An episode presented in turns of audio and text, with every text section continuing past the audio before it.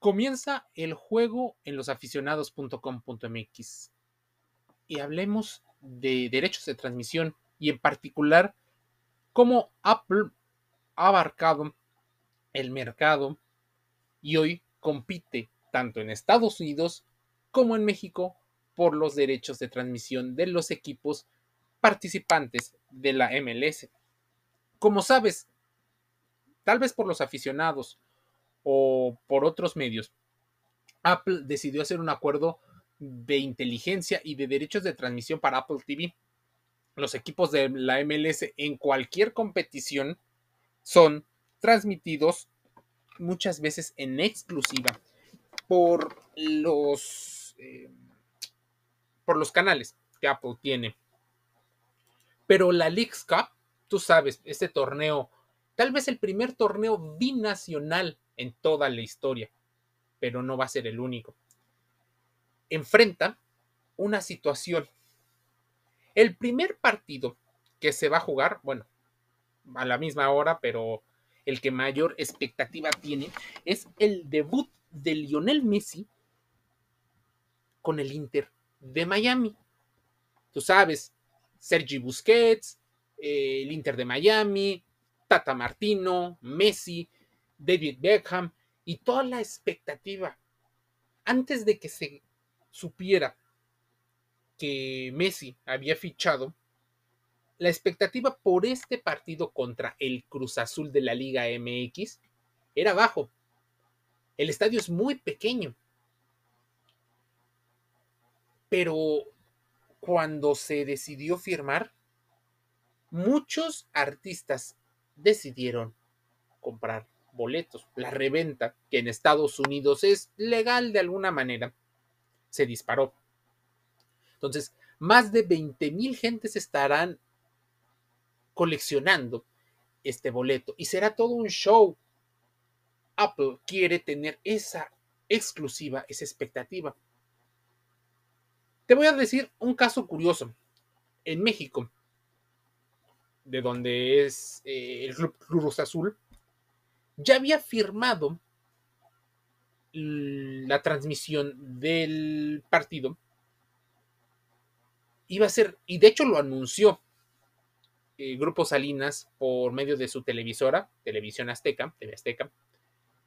Y todo estaba muy bien, pero con la expectativa que generó, Apple decidió no cederle y no hacer la negociación y dejarlo en exclusiva para que, pues, para que más gente se inscriba a Apple TV solo por el efecto Messi. Así que el Cruz Azul, con un muy mal inicio de torneo mexicano, con el regreso de sus seleccionados nacionales que habían participado en Copa Oro, justo en Estados Unidos,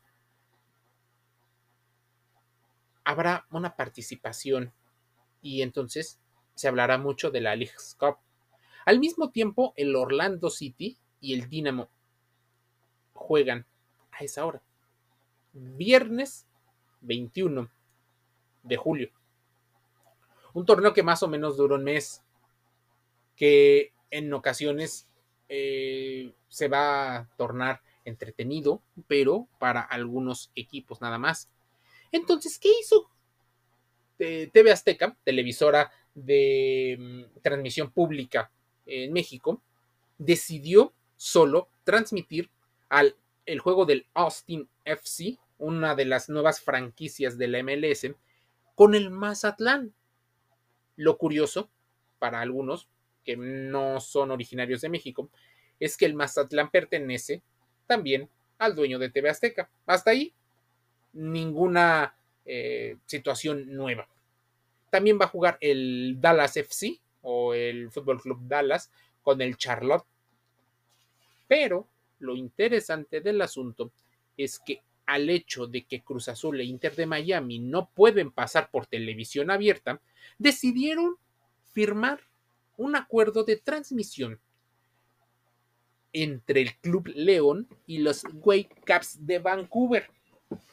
A ver, seguramente si tú eres fan de, del deporte, sobre todo del fútbol soccer, en el área de CONCACAF, sabrás que el Club León tiene participación de un grupo llamado Grupo Pachuca, el cual, bueno, el señor Jesús Martínez, padre, es eh, propietario del Club Pachuca, una especie de hermano, porque le cedió o le está cediendo poco a poco la, la administración a su hijo Jesús Martínez Jr.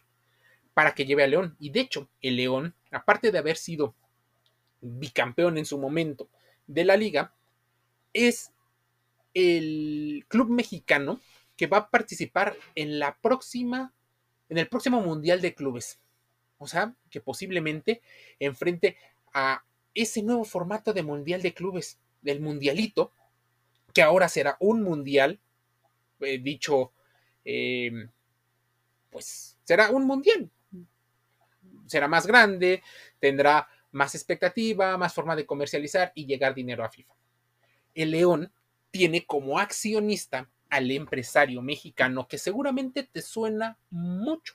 El 30% dicen algunos de acciones de Grupo Pachuca le pertenecen a Carlos Slim Elú, el dueño de América Móvil, el dueño de la franquicia Sears, Sanborns y otros, Telcel, Telmex, la fundación, las ligas, los museos, el filántropo, uno de los que ha sido considerado en su momento el hombre más rico del mundo contra los Wildcats.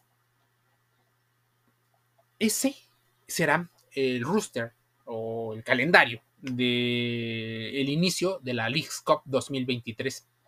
¿Qué va a pasar? Posiblemente en el futuro, si bien funciona, cada año se jugará la League's Cup como una especie de torneo de preparación para la MLS. Tal vez le funcione más a la MLS en búsqueda de acrecentar rivalidades, de escautear talento, de ganarse al público. Porque déjame eh, comentarte algo. El público mexicano está empezando a estar harto del nivel competitivo que tiene la Liga Mexicana, de los altos precios, debido a la poca competencia y debido a un sinfín de factores. ¿Por qué la League's Cup es un parteaguas? Porque estamos hablando de que aunque Claro Sport y Claro Video, o sea, una asociación entre la empresa de transmisión de Carlos Slim, que lo puede transmitir y tal vez lo vaya a transmitir en marca Claro. Una asociación con marca, la empresa española. Entonces, va a aparecer en las redes de marca Claro. Antes aparecía en Fox Sports. Ahora va a aparecer en televisión pública en TV Azteca. El León está haciendo bien la forma de ser rentable, siendo un equipo chico en cuestión convocatoria, pero fuerte en una situación de difusión, fuerte en campeonatos, fuerte en un estilo de juego determinado. Para el sábado 22 juega el Montreal Impact con los Pumas de la UNAM, club radicado en la Ciudad de México. Luego el New York Red Bull o el New York, vamos a llamarlo así, contra el New England, el Philadelphia eh, Union contra los Cholos de Tijuana o los Cholos Quinkles de Tijuana el Real Salt Lake contra el Seattle Saunders, los Portland Timbers contra el San José Earthquakes. Y para el domingo juega Cincinnati contra el Sporting Kansas City, el Nashville contra el Colorado Rapids, el Puebla juega contra Minnesota, el Columbus Crew contra el San Luis City y el New York City parte de este, eh, del City Group, hermano del Manchester City contra el Atlas, que recientemente fue bicampeón, pero tuvo malos resultados cuando pisó suelo estadounidense. Después, la jornada 2, veremos cómo participa, eh, hace su entrada el Atlanta United, el Santos Laguna de México, participa el Necaxa, aparecen los Bravos de Juárez, que han sido uno de los peores equipos aparecen Los Ángeles Galaxy, el DC United, el Atlético San Luis, aparece el Querétaro, aparece el Toronto, aparece los Rayados de Monterrey, las Chivas, Tigres, el Chicago Fire, el Toluca y el América para la jornada 2. Estamos hablando de martes, miércoles y jueves. Lo más probable, y déjame decírtelo, es que la liga estadounidense empiece a ganar presencia en México. Tal vez tienen jerseys más bonitos, tal vez tienen más mercadotecnia, así que no que no te sea raro que en unos 5, 10 años después de tanto bombardeo y de esa tendencia a maximizar las ganancias, los equipos mexicanos abran su, su economía a la inversión extranjera y que también ah, se vea más la MLS por las estrellas que está juntando.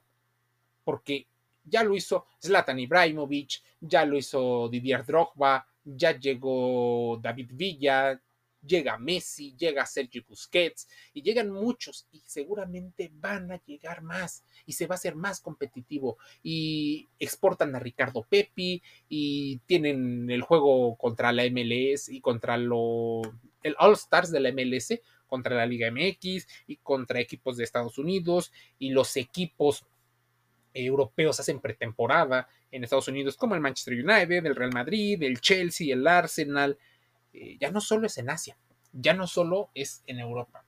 Estados Unidos se está convirtiendo en el epicentro del fútbol mundial y va a ser parte de las mm, sedes del Mundial 2026.